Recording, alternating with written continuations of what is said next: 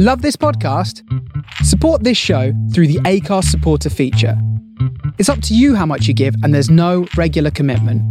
Just hit the link in the show description to support now. I thought I left you somewhere in the dark. Somewhere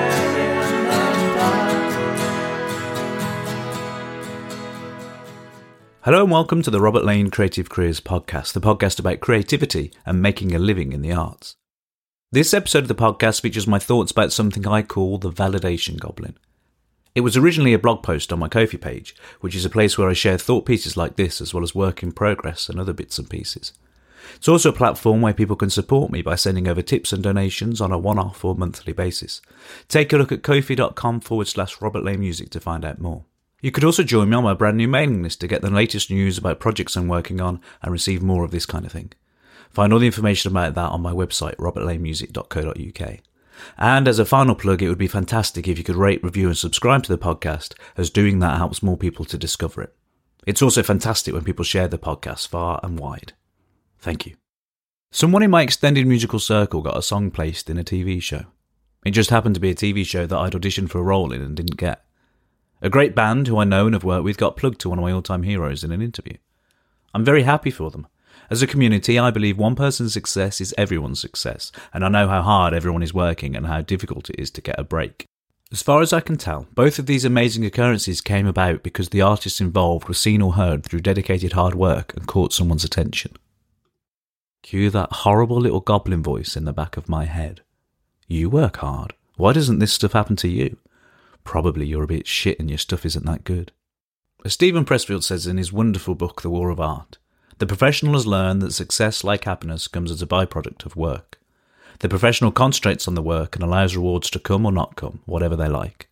This makes sense to me, and I agree. The little goblin still occasionally gets heard, though.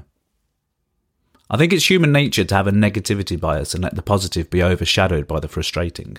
I'm sad to say I'm very guilty of this.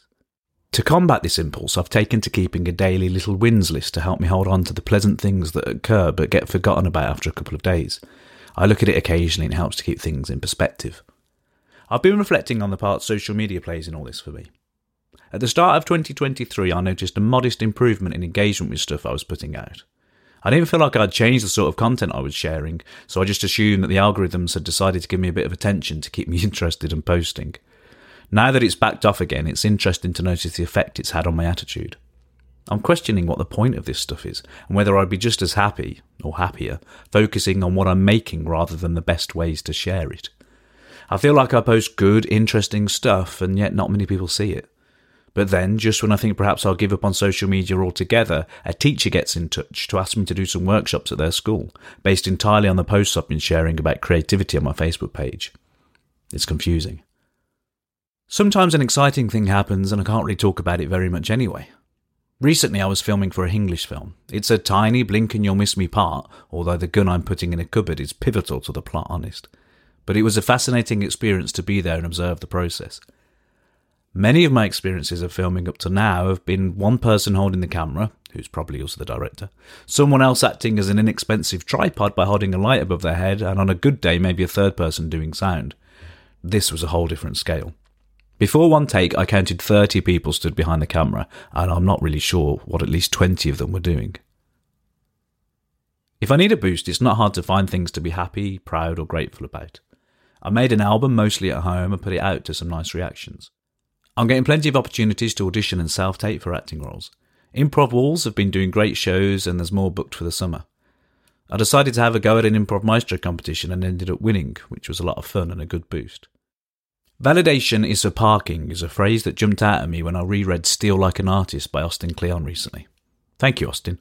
I'll tell that to the goblin and send it on its way.